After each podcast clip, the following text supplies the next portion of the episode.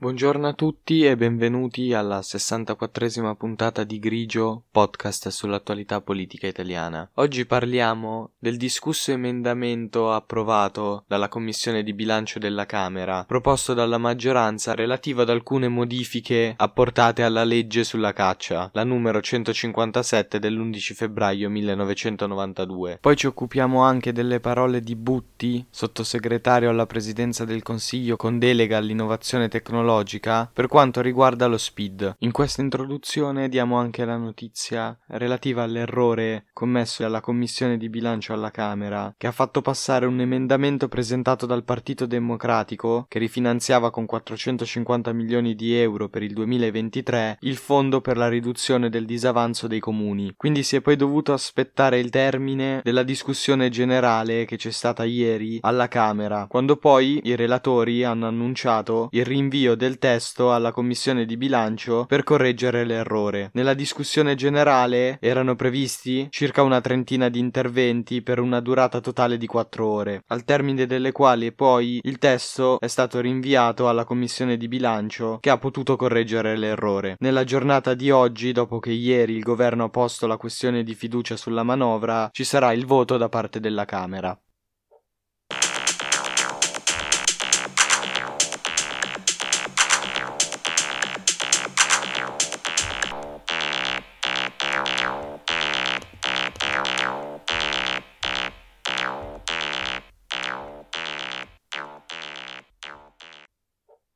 Teoricamente la legge che abbiamo citato nell'introduzione, la numero 157, al suo comma 2 specifica che le regioni e le province autonome possono provvedere al controllo della diffusione degli animali selvatici anche nelle aree dove ci sono dei divieti di caccia e lo possono fare però con metodi definibili ecologici, ovvero evitando di abbattere gli animali. In realtà, una volta che sono stati utilizzati tutti gli altri metodi possibili e non hanno avuto effetto, solo a quel punto si può ottenere ottenere l'autorizzazione per abbattere un animale. Questa metodologia è condivisa anche dall'Istituto Superiore per la Protezione e la Ricerca Ambientale, l'ISPRA. Secondo questo emendamento proposto dalla maggioranza, le regioni e le province autonome dovranno occuparsi anche della tutela della biodiversità e della tutela pubblica dell'incolumità e della sicurezza stradale. Inoltre vengono integrate nel controllo della fauna selvatica anche le aree protette e le aree urbane. Attualmente gli abbattimenti vengono eseguiti eseguiti da pubblici ufficiali, appositamente autorizzati. A volte vengono aiutati dai proprietari del luogo interessato, se questi ovviamente possiedono la licenza di caccia. Con questo emendamento invece i cacciatori frequenteranno un corso di formazione e poi, coordinati dagli agenti della polizia, saranno loro a eseguire gli abbattimenti. La carne degli animali abbattuti, dopo un controllo con analisi igienico-sanitarie sulla sua sicurezza, potrà anche essere mangiata, e questa è un'altra novità introdotta dall'emendamento di cui stiamo parlando. Infine, Infine, con questo emendamento, il governo nei prossimi mesi, grazie a un articolo aggiunto alla legge sulla caccia, imbastirà un piano straordinario quinquennale per la gestione e il contenimento della fauna selvatica. Questo riguarda specialmente la cattura e gli abbattimenti degli animali selvatici, anche in aree urbane e in aree protette. Questa nuova impostazione potrebbe cambiare un po' il rapporto tra alcune specie non molto amate e allevatori e agricoltori che non le apprezzano particolarmente, per fare un esempio, perché appunto la diffusione non controllata della fauna selvatica può effettivamente creare dei pericoli anche per le attività agricole e degli allevatori. Secondo il ministro dell'agricoltura Francesco Lollobrigida, l'emendamento non c'entra nulla con la caccia perché gli abbattimenti riguardano il controllo della fauna e quindi non sono attività di caccia. Comunque ci si può chiedere perché questo intervento sulla legge relativa alla caccia sia dentro la bozza della legge di bilancio. In realtà è presente perché ha anche un aspetto finanziario, perché prevede l'aumento di 500.000 euro annui per il fondo previsto dalla legge sulla caccia per fronteggiare l'emergenza, specialmente legata ai cinghiali, della diffusione di fauna selvatica in aree urbane e agricole che causano danni di vario genere sia a proprietà pubbliche che private. Il primo firmatario di questo emendamento è stato Tommaso Foti, capogruppo alla Camera per Fratelli d'Italia. Secondo la maggioranza serve contro l'emergenza legata ai cinghiali. Il problema, secondo il più critico dalla parte dell'opposizione, propone Angelo Bonelli, deputato per Europa Verde, è che per come è scritto consente la caccia anche di specie protette come lupi, volpi e orsi. Questa quindi è la situazione relativa all'emendamento che modifica la legge sulla caccia. Ovviamente risulta un po' particolare la scelta di affidare gli abbattimenti non a dei professionisti come è stato fino ad ora, ma a dei semplici cacciatori. Probabilmente questo serve per semplificare le pratiche di abbattimento e per velocizzarli. Resta comunque una scelta alquanto particolare. Noi comunque seguiremo l'evoluzione anche di questa situazione. Vediamo perché in questi giorni si sta discutendo dello SPID. Innanzitutto, lo SPID è il sistema pubblico di identità digitale ed esiste dal 2014, ma ha avuto una forte diffusione soprattutto dopo la pandemia. Attualmente lo hanno in circa 33,3 milioni di persone. È usato soprattutto per accedere alla piattaforma IO, dalla quale si può usufruire di una serie di servizi pubblici.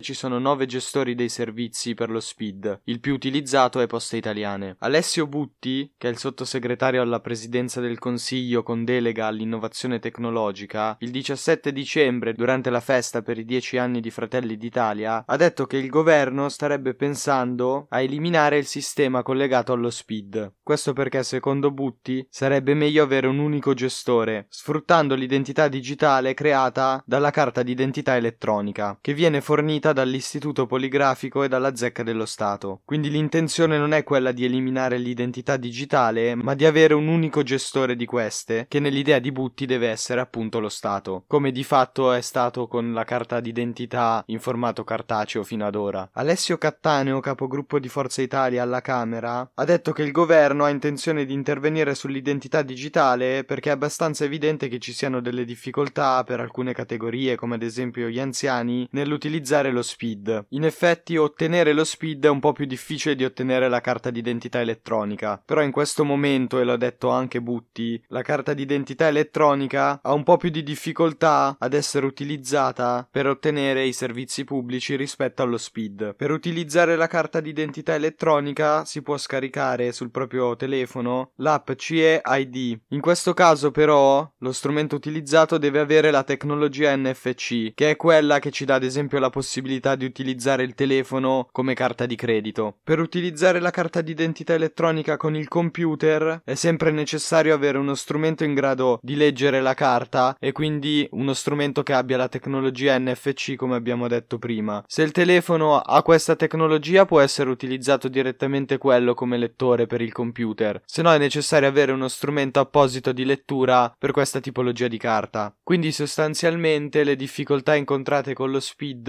sono abbastanza simili a quelle incontrate con la carta d'identità elettronica nel momento in cui vengono utilizzate per usufruire di alcuni servizi pubblici. In generale, quindi, sembra necessario più che altro una semplificazione delle procedure e delle modalità di utilizzo di questi sistemi, indipendentemente dal fatto che essi siano più di uno o soltanto uno in modo che anche le categorie più in difficoltà, come ad esempio gli anziani, si sentano più in grado di utilizzarlo e lo sfruttino anche loro. Io nel mentre vi ringrazio per avermi ascoltato, ci risentiamo lunedì con la 65esima puntata, sempre qui su Grigio Podcast.